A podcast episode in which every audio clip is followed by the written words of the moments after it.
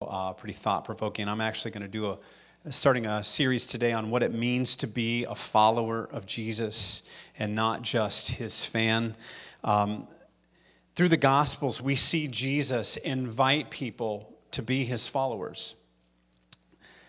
They're called his disciples, which, uh, if you if you literally translate that disciplined ones, followers of Christ. This is his invitation not only to them, but to us to follow him. To, to, as he leads his people, that we come after him. Um, I, I, shared this um, probably about a year and a half ago, but there's an interesting saying that would be among the teachers of the. Uh, or the people, the followers of the, of the teachers of the first century, the first century rabbis would call people to follow them. They would say the words, Come follow me, because they looked for these people that were the cream of the crop, top of the class, and they would invite them to follow them, to mentor them. And they would say, Come follow me. And so it was known to be said among them that the, the, that the people that would follow the rabbi, they would say this as a blessing over each other. They said, May the dust of your rabbi cover you. In other words, that you would walk so closely to your teacher and mentor that the sand that kicks up from his sandals would get on you. And they were known to do this. They were known to follow their, their, their teacher, their mentor, their rabbi, wherever he would go. If, if he was teaching, they would all be there with probably scrolls and, and whatever they wrote with, not chisels or anything like that. But, you know, it would be uh, our day where we take a notebook and you would follow. And in those teachable moments is what is he saying? What are we gleaning from him? And he would teach by word as we see Jesus in the gospel. He would teach, but also he would demonstrate and he would show them how to do certain things and, and, uh, and, and not just by word only, but by, by, by example of his life, how to be more like him. And that was the point of being a follower of a rabbi is to learn from him, glean from him. Everything that he says, I listen for those teachable moments. And that's why you have Jesus with the disciples, that at times he would rebuke them. And he would give them a hard word. And it was not because he did not love them. It was not that he was just trying to be harsh to them, but he was calling them to a higher place. And there would be times where he would say, You know, how long do I have to put up with you? You faithless generation. And that sounds kind of harsh, but what he was saying is, I want the absolute best for you. It's kind of the mindset of parents when we when we sometimes bring discipline to our kids. It's not just the the fact of being hard on them, maybe sometimes when we get in the flesh, but a lot of times, it, it, it, most of the time, it's because we want the absolute best for them. We want them to see what we see. We want them to understand that we want them to walk in the very best. And that's why we see in this thing of being a follower of Christ, not just his invitation to the 12, and he had these 12 guys that were around him, but his invitation was to us as well. So, what did he invite them to, and what is he inviting us to? What does it mean to be his follower? And I'm, I'm going to tell you, as you look at the Gospels, what he said, the things that he invited not only them to, but us to, it's a life altering decision. And it has potential to change our lives forever. And as I prayed earlier, to redeem our past, to change our present, and to change the direction of our future in a good way. It's life altering, but in the best of ways. It has the potential to change our relationships for the good. It has the potential to change our work ethic, our, and ultimately our hearts forever and ever. And as you see in the Gospels, it's not for the faint of heart. When Jesus invited his disciples with the words, Follow me, they knew what he was asking of them. They knew it. That's why you would see them when, when he went to the fishermen and he said, Come and follow me. It says they dropped their nets and they followed and they left the life that they knew behind and they followed him. They knew this was life altering. They knew that this was not just a faint of heart, emotional decision that they were had to be all in. He was asking them, "Are you all in?" and not just partially in. And throughout the Gospels, we see people make that all in commitment to Him. We see others that can't or won't make that commitment, and those people were more fans than followers, and you see that throughout the Gospels. They mainly looked at what Jesus could do for them, they loved his miracles, but they were a little reluctant to go all in with him. They, they liked him as a person, maybe they thought he was a great teacher, but they held back. Some followed, we see like Peter and Andrew and James and John dropping their nets. We see Matthew leave his tax collector's booth and follow after Jesus, but we also see some people make excuses. And he dealt with that in the movie, the, the pastor who was narrating that in Luke chapter 9. You have at the, at the very end, you have people making excuses where Jesus would invite them and they were making all kinds of excuses. I will, but let me do this first. Let me go here and get this. Uh, then let me get my house in order. Let me get everything that's, that's set. Let me make sure my, my financial security is, is there. And then, and then we'll, we'll talk. Well, and, and it's, it's as if they were negotiating with him and they made excuses and Jesus called them out. So we're going to look at the difference of fans or followers in a few minutes and examine our own hearts of what we are. And so the question is are you a fan or follower? Is there an area of your life where you've been more of a fan than a follower? I know that there's been areas of my life. This has been as convicting to me as any, any one of you. But do you ever have moments or events in your life that make you evaluate your relationship with Jesus? Or if you aren't a Christian, it makes you think of Jesus and eternity. You ever have those times? I had one this summer when we were at camp. Um, I was reluctant to tell this publicly because the board might say you can't drive the van anymore. Um, but I, you're right. Um, I had to run an errand into Fosston from the camp. It's about six miles away. So, you know, the trailer's on the van. And so I go, I'm going into Fosston, coming back, and I have the cruise control on. And it's not a good idea just to, say, to have a cruise control on a 15 passenger van with a trailer on curvy roads. Lesson learned. If you, that's a good note to take. And so I'm coming back, and, uh, and, and I have the cruise on. And so, and I've driven this, I used to be the youth pastor, I've driven that thing all over the place. And so I've never had problems. And so I come around in a curve, and about middle of that curve, I'm thinking I'm going too fast, which is a little too late to make that decision. The tires, the right side, just kind of drip off. There's a, there's a little, you know, little ledge, not not like ledge, but you know, just about that much, and and the tires dropped off, and so you correct. Well, then the trailer starts going. And I see it, and then it starts turning the van. So I'm literally, the van is doing this, and the trailer's curving behind me and I'm going into the other lane. And there's nothing I can do except pray. And I was doing that in spades. I was scared. I mean, it was frightening. I was, and, and then I got the, I got everything. There's not a car out there. And I just, thank God. I mean, it was, and then I just came to a stop.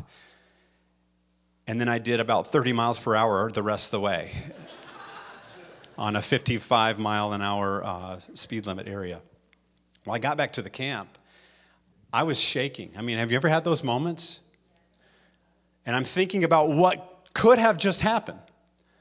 I'm thinking it could have flipped. I could, what if there was a car coming? I mean, all of these things, these scenarios. And and we know, I mean, you read the news, I mean, you see it. You guys have probably had people you know, relatives that have been in car accidents. I'm thinking all of these scenarios that could have happened. And as I'm, I went up to my, uh, my knees are about like knocking together. I'm, I'm, I'm, I was probably as pale as could be. And I just sat in my room and I just, and I spent about a half hour just like in prayer and thanking God. It was, it was that scary to me.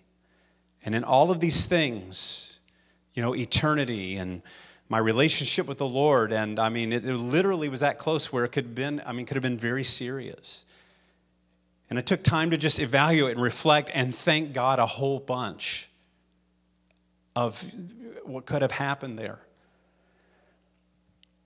And so it's moments like that that make you think, that make you ponder, reflect, or it should. Because we all know here, and we know the old cliche that we're not promised tomorrow. We're not. And it's moments like that. And, and, and as, as I was preparing, even in this, this series, I, I was really, really taken, taken back to that moment this summer and saying, you know, again, God, thank you.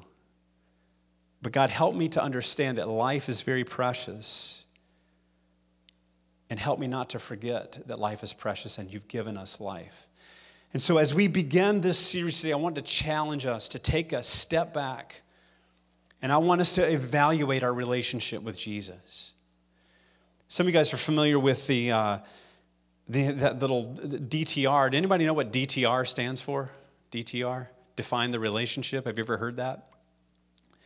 A lot of couples will have this mindset of where, uh, uh, mainly girls, they give the DTR talk, you know, let's define the relationship. Let's, where are we at? What is this relationship?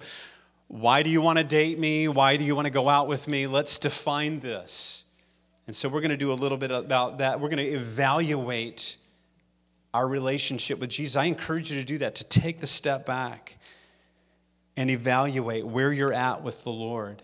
And if you're a believer, what is your relationship with Jesus like? If you're not a believer, I, I encourage you to really evaluate your heart in thinking about eternity but here's some evaluating questions as we move forward. What is, what is my relationship with Jesus based on?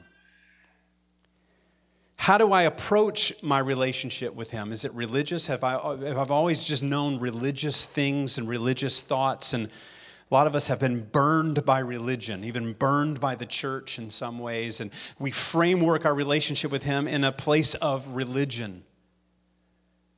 And when people say Jesus or, or they mention Jesus, sometimes we immediately go to religious things.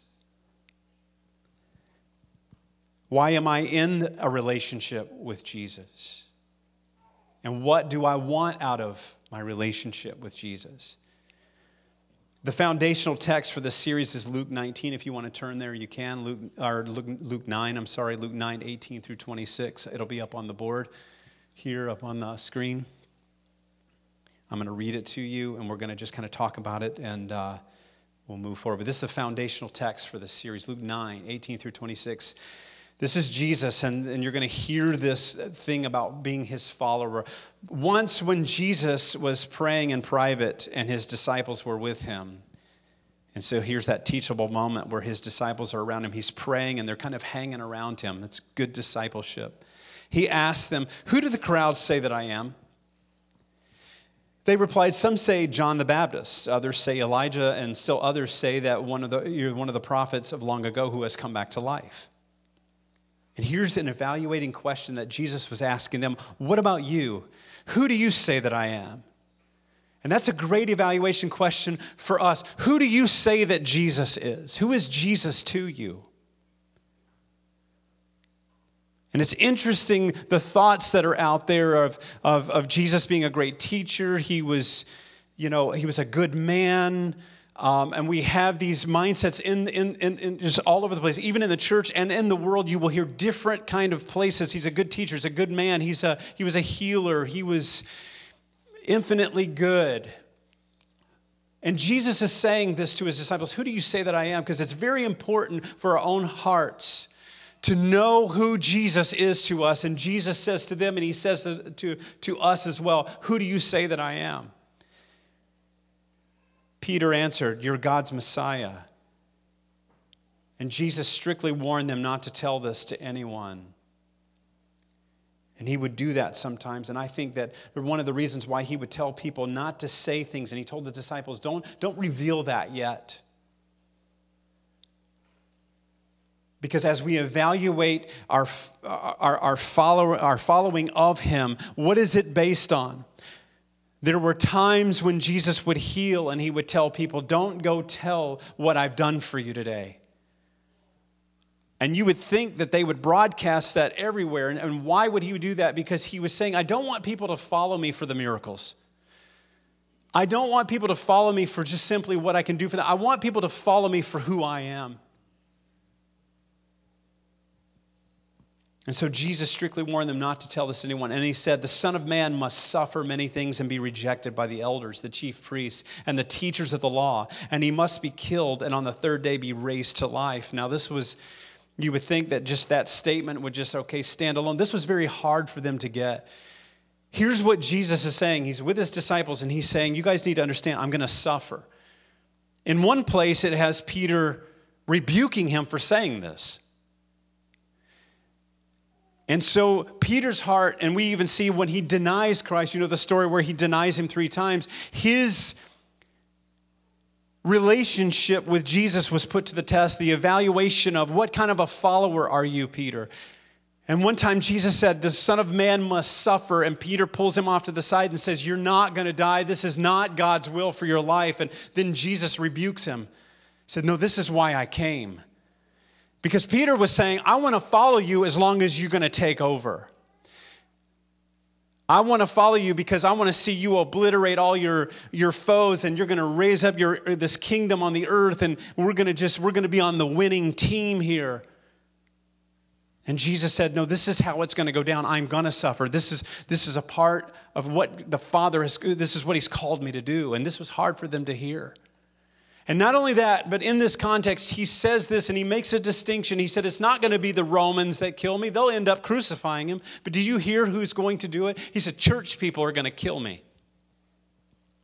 It's going to be the religious that are going to kill me. Son of Man must suffer many things and be rejected by the elders, the chief priests, and the teachers of the law. And he calls out these three different people in the church and that is a warning that we can sometimes get so religious we miss Jesus Christ himself. Religion will interfere with him.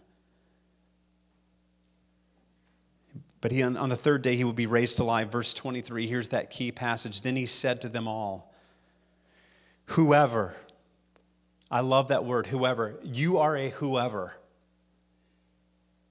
Whoever that's for all of us. Whoever wants to be my disciple, my follower, he must deny, they must deny themselves and take up their cross daily and follow me.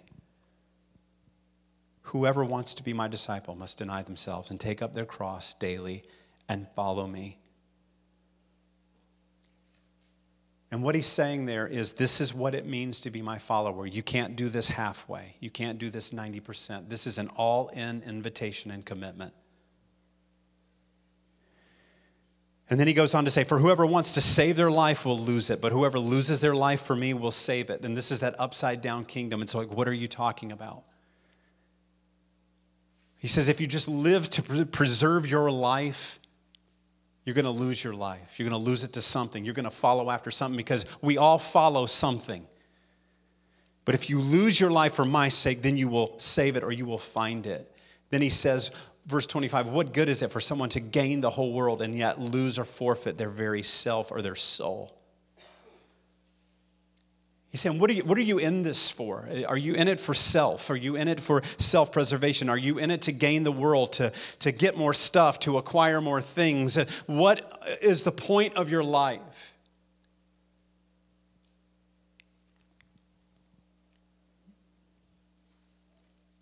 He says you can, you can gain the whole world and yet lose your soul.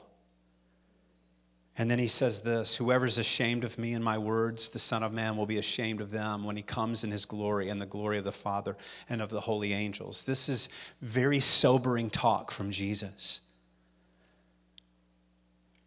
And as you read it and it hits us, yes, it's intended to be hard hitting because this is his invitation. This is what it means to be his follower. These are not my words, these are his words. And they're meant to penetrate to the very depths of our being. And it's his invitation again to all of us. He says, Whoever. He wasn't just talking to those guys, he's saying, Whoever wants to be my follower, anyone can be my follower. If you've had a messed up past, if you went through abuse, if you were an abuser, if you went through addiction, you can be my follower. Whoever wants to be my follower. But here is what it takes to be my follower. You have to give up everything, you have to give your life to me.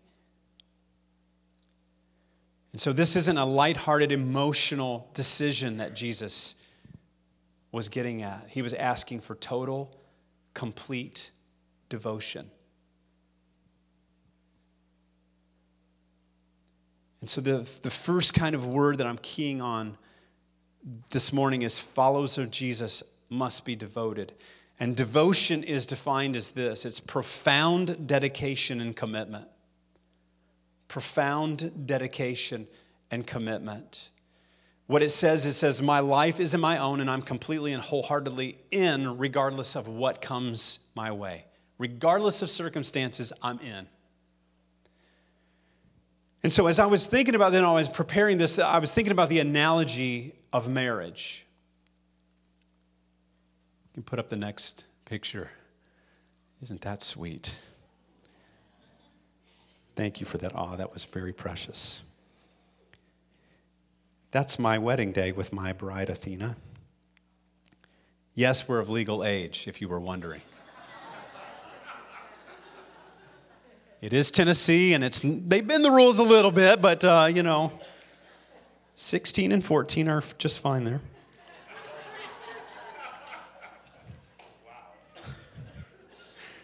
We were a little older than that. But this is our wedding day. Look at that goofy grin on my face. Isn't that funny? Athena said, You're not going to show that picture with my big hair. Yes, this was the early 90s, folks. That was in. Love that what are you thinking about on that day? And, and, most of you guys, you know, you have a picture like this, and it's, you know, it, it's, it's, it's your wedding day, and, and, those guys that are married, or if you're not married, you're looking forward to being married. This kind of personifies what's going on in your mind. It's just a goofy grin. But on that day, we exchanged vows. As everyone here that, that is married did. I'm going to read to you my vows to Athena, part of them. But I want this to sit in, uh, set into our hearts because when we think about profound commitment and dedication, and most of you guys, it's very similar to what you, you did too when you, when you got married. But the first thing they say to me is, is and, I, and I cued in on this because this doesn't happen in all of them, but we decided to do this. But he says to me, Bruce, will you, by the example of our Lord Jesus Christ, assume the greater responsibility in carrying out the terms of this covenant?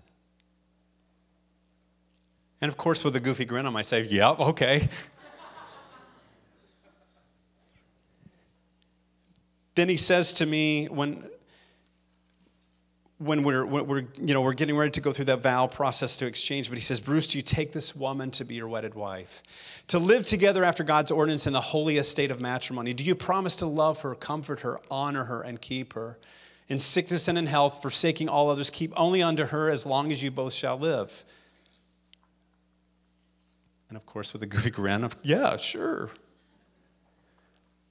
And then my vows to her was, I, Bruce, take you, Athena, to be my wedded wife, to have and to hold from this day forward, for better, for worse, for richer, for poorer, in sickness and in health, to love you, even as Christ loves the church, to cherish you as my own flesh, to protect you and care for you the rest of our lives till death do us part, according to God's holy ordinance, and thereto I pledge you my trust.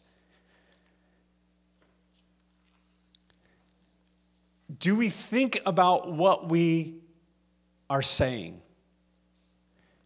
And I can tell you that according to that picture, I was just happy to be married. But what we don't think about is this. We don't think about what's coming in the days ahead and the months ahead because most of us here you know when you when you do these vows you're not you're not thinking about splitting apart. You're not thinking about that horrible word called divorce. This is what we're thinking about. And then why is it that a lot of marriages don't last now, I'm not talking about being profoundly dedicated and committed in a place of abuse. That's just a wholly, totally different subject for a different day.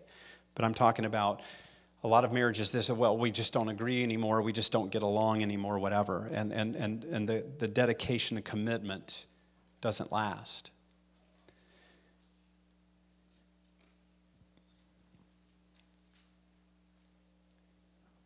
so what happens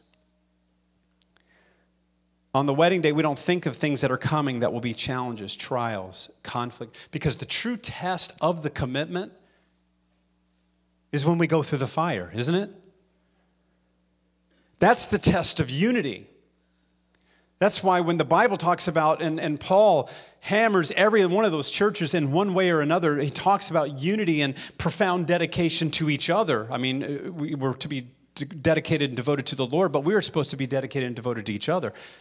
And when he talks about unity, he's talking about that you're not always going to get along. That's why he says make allowance for each other's faults because the true test of unity is when you disagree and when you go through the fire. And so on that day, with that goofy looking grin on my face, little did I know, or we knew, that five months later, she was going to be pregnant with Taylor, and I was going to get laid off from my job, and I was going to be on unemployment, and we were going to be in the hardest financial time of our lives. Do you think you're thinking about that on that day? Absolutely not. And if we could if I could have her up here and she could tell, it was a test. It was hard. I mean, she was had severe sickness with her pregnancy. It was very bad. We were financially very, very, it was very tough. And so you immediately start going through trials and the fire and, and the tendency, and I'm, I'm just being honest, if, if I can be just transparent, the, the tendency is you begin to sometimes turn on each other. That's exactly what the enemy wants to do. And so little did we know that that was coming five months after this date. And other things that come along, those hurdles, those things that challenge us and test us. But that is what tests that commitment. And see, what we usually do is we blow right through those vows. And those vows, that isn't that a picture when you hear that, that is profound dedication that we're being invited to on that day. But a lot of times we blow right through the vows and we're thinking, how quickly can I get to the honeymoon? If I'm being real. And all the men said, Amen. And the girls blush and say, Yes, amen to that. Because we don't approach the vows, we're not sitting there thinking with conditions. You know, in sickness and in health. And then we stop the, the minister and say, hold on a second. In sickness and in health, honey, unless this, this, or this happens, then I'm out. For richer, for poorer, unless we get poor. So one of the one of the big killers of marriage is financial strain. But most people have the vow, and richer for, uh, for, for richer for poorer, I'm all in until we get poor.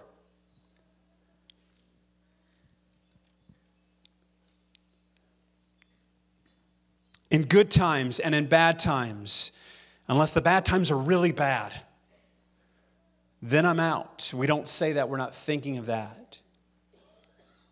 That day we say, I'm totally in. But the commitment and devotion are tested through the pain, the trials, and the conflict of life. That is the true test. In fact, I think that pre marriage, the premarital counseling that people go through, I think, I think that what, what the, you know, you should almost sit down with people and say, okay, I want to give you a profound statement before you get married. Prepare to die. Because this is how you're going to be happy is you're going to have to die to yourself because it's two broken people that have all kinds of issues because we're all dysfunctional. The church is filled with dysfunctional people. We put the funk in dysfunction. That's one of my favorite things. And you take two broken people and you're going to join these lives together and you think that you're not going to have many problems or whatever, you, you have another thing coming. So pre marriage should be prepared to die. And it's interesting that if you look at it, marriage is more of a death and funeral is more of a wedding. That's a profound statement.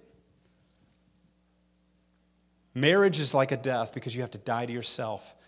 Because the invitation to what God is asking us to is to die to ourselves so that the relationship can be what it needs to be. And then on a funeral, we pass from this life to the next to be betrothed to Jesus forever and all eternity.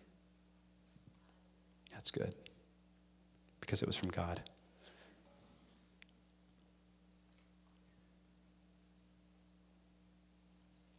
Because success in relationship is described as agape love. The invitation from Jesus is agape love. What does that mean? It's self sacrificial love, it's laying down our lives for each other. It's not just fond affection, it's not just admiration, but it's self sacrificial love.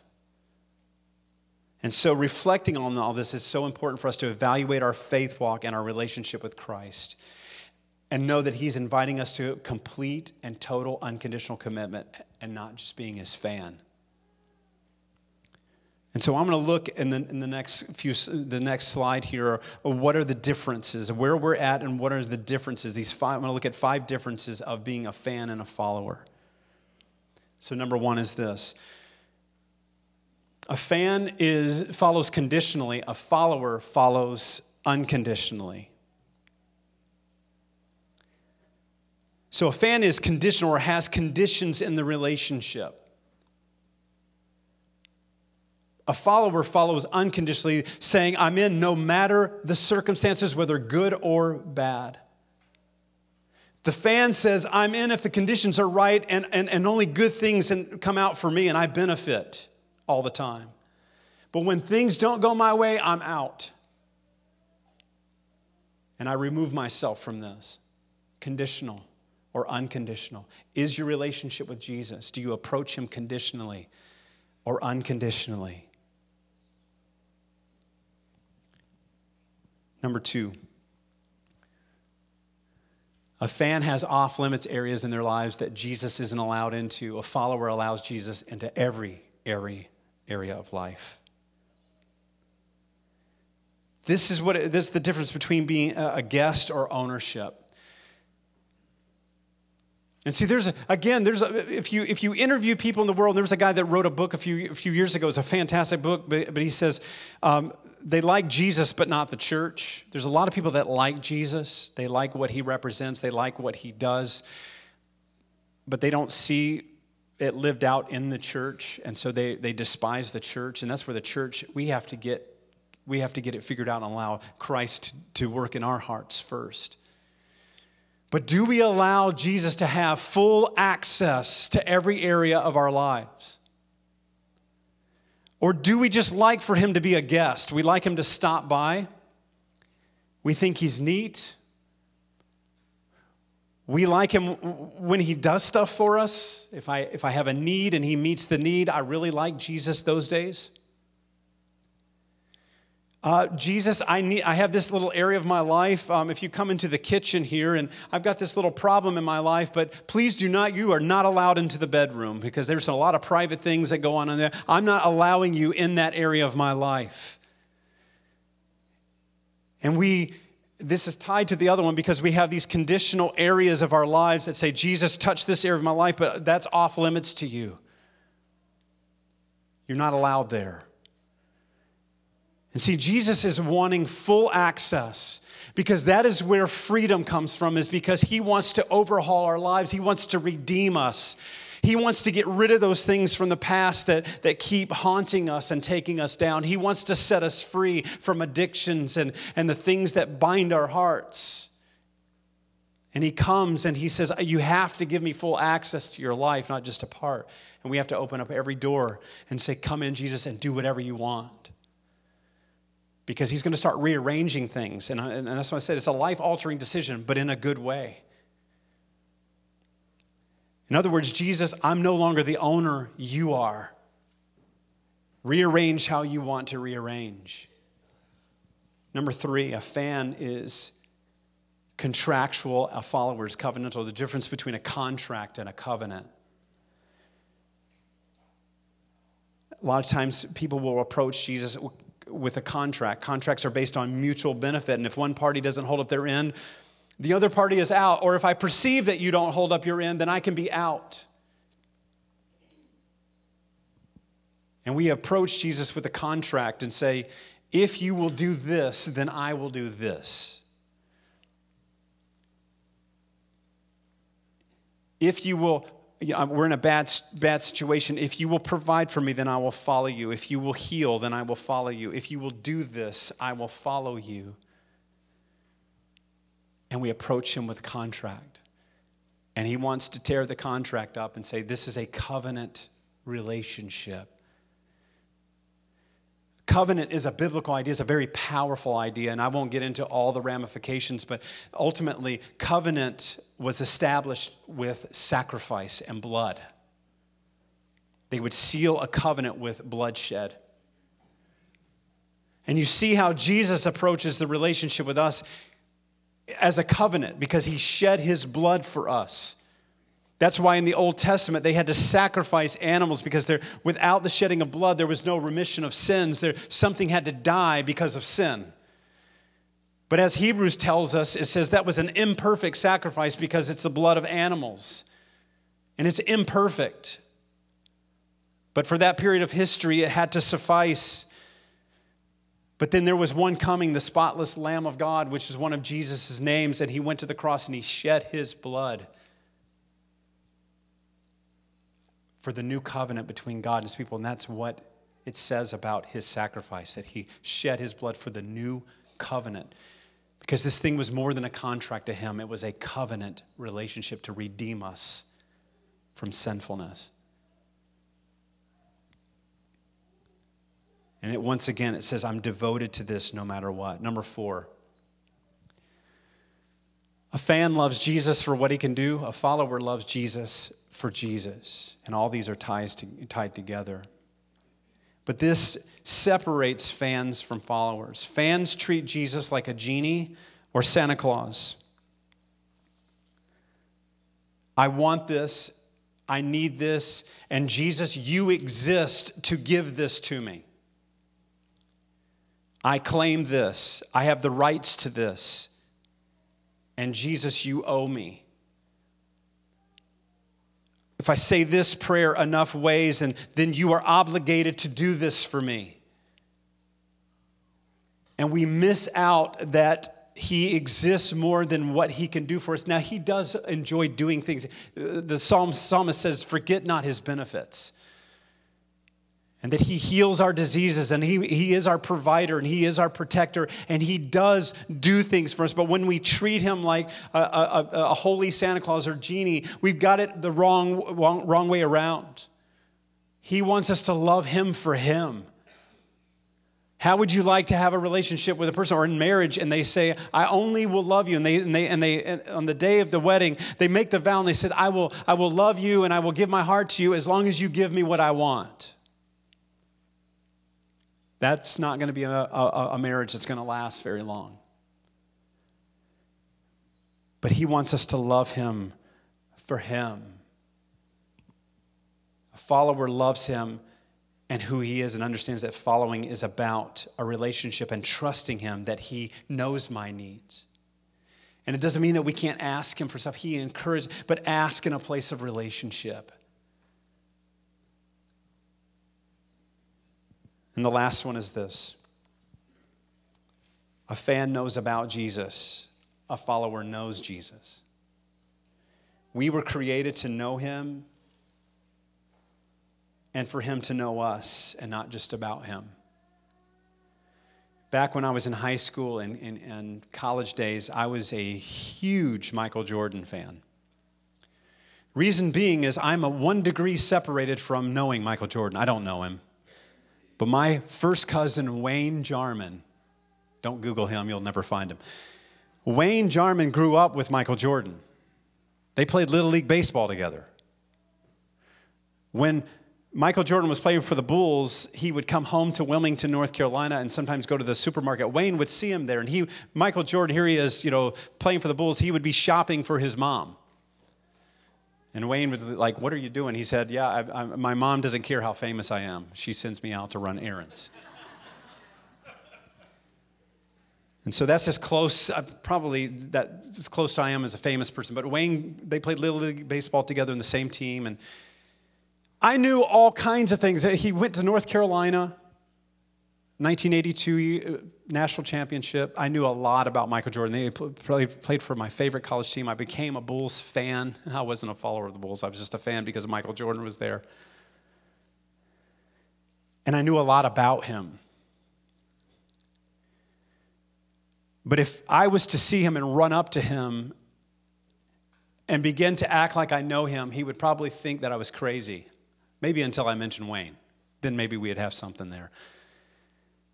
But knowing about someone is far different than knowing them. I can have stats figured in. I can know what he does. I can like, you know, he likes steak and potatoes. It's one of his favorite meals. But that doesn't mean that I know him. Religion knows about Jesus.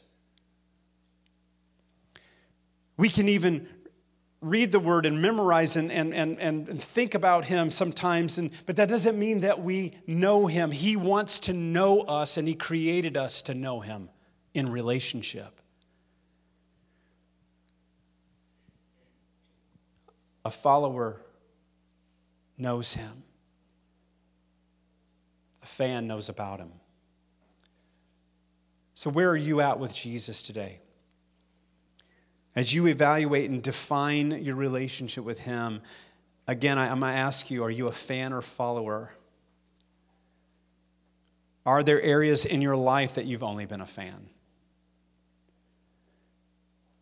Are there areas of your life that have been off limits to Him? So I want us to think about this, ponder this, and allow the Holy Spirit to place His hand on those areas. But I want to close with this. I want to close with the good news in all of this. Because this can sound burdensome. It can sound like just this whole thing is on us. It is not. And that is the good news. I want to talk about His commitment and His devotion to you and me. Because before creation happened, before there were, was anything that was made, Jesus was thinking about us. Even when sin came into the world, the Father made a commitment to you and me. And Jesus, through, the, through, through his Son, he is profoundly dedicated and devoted to you. Because he isn't asking anything from us that he didn't already do. That's why in that passage, when he says the Son of Man must suffer and he must die and he's going to be raised to life, he went through it first. And then his invitation is, says, If you want to be my follower, take up your cross daily and follow me. And he went before us. What was his commitment to us? His commitment to us was the cross. When he says to us, If you want to be my follower, deny yourself, take up your cross, and follow me, it wasn't one sided. He proved his devotion and his commitment to us, and he de- desired. He, his desire for us is that he committed his entire life for us. This is love, not that we loved him, but that he loved us first and he gave up his life for us. That was his commitment to you and me. The cross was his devotion. The cross was his vow when he made a vow to us and he says, I will, I will, I will cherish you in good times and in bad times, in sickness and in health. I will be there for you. And here is my vow, the cross. I will lay it all out and I will give my life for you. And the cross, what seemingly was the greatest loss and defeat in history, was the greatest demonstration of love and victory for humanity. It was offensive how he died. I mean, Paul even says it was, it, was, it was cursed as anyone who hangs on a tree. And so he became a curse for us. He took upon our sin upon himself. And he was humiliated. He was stripped naked and he was beaten and tortured. And that was his vow, that was his devotion to you and me You don't have to look any farther than that to understand that he was completely all in for us. He didn't do it halfway, he was all in when he made the commitment to us. The cross was the Father's plan to redeem us and free us and give us life. And Jesus stepped out of heaven and came here and he followed the Father's plan.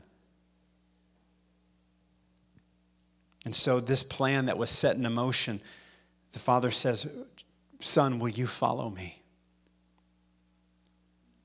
Will you follow me? And thank God that Jesus was not just a fan of the Father, but he followed the plan of the Father to the cross. And that was his commitment and his vow to us.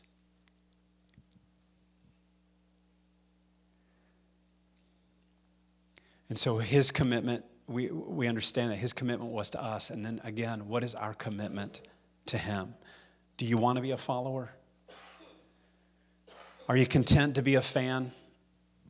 Are there areas that you say, Jesus, I really want to be your follower in these areas? And this morning, we're going to give an opportunity for us to come before the Lord, for us to bring those things to come before Him in a new way and say, Jesus, I want to follow you wherever you go. I want to allow you into those areas of my life, wherever you need to go, whatever you need to touch, and I want to follow you. And so let's bow our heads and pray.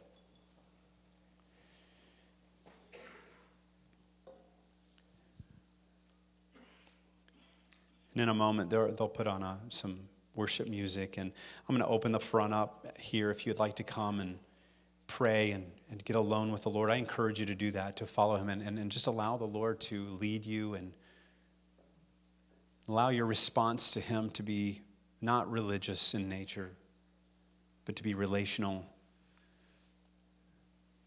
So if you want to come up front in a, in a, in a few moments and just pray, you can come up and find a place and just encourage you to do that. If you need to go after this, be blessed. But Jesus, we love you so much. Lord, thank you for your commitment to us. Lord, that as we look at the cross, we see your devotion to us, your demonstration of love. And Lord, today, I pray, God, that we would go from being fans to followers. And Lord, if there's areas in our lives, God, and I know that there's some things that you've even been putting your finger on in my own life, oh God, that, that, that I've, I've been your fan in those areas, God, forgive me. Help us. We want to surrender those to you in a new way. We want to give those to you in a new way. We want to be your follower. We want to lay aside our selfish ambition and we want to take up our cross daily and follow you. Because Lord, it really, it does come down to day to day, to day because it is about a relationship. So we need you today, and we're going to need you tomorrow. We're going to need you the next day. So, God, help us. Pray for your people today, oh God. I pray that, Lord, you would help us and you would strengthen us and that you would raise us up, God, for what you created us to walk in.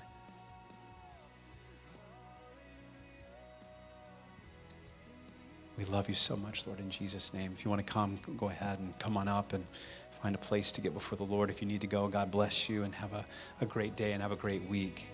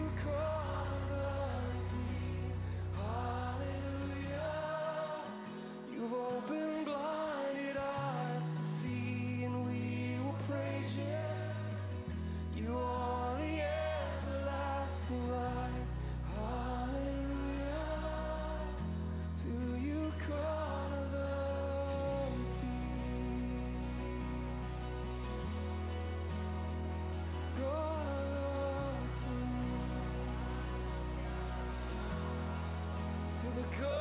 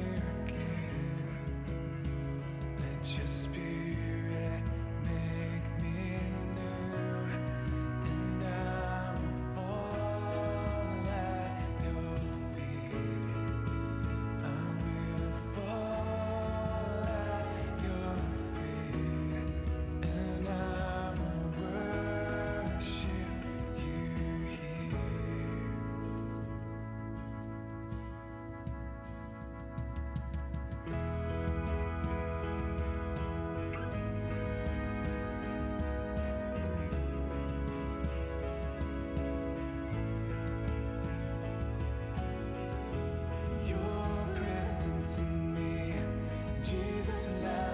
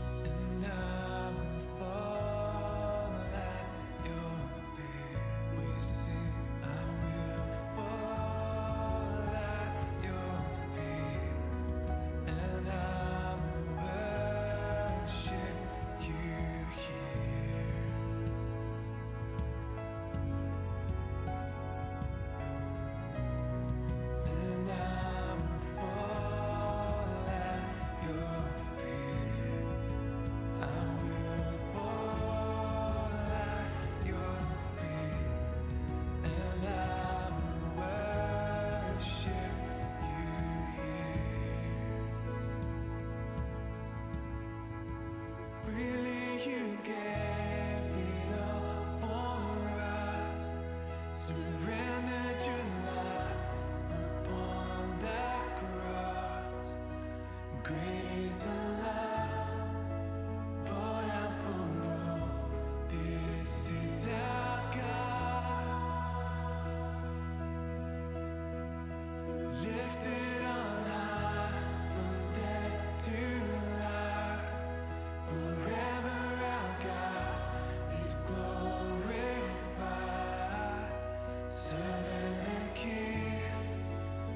scared the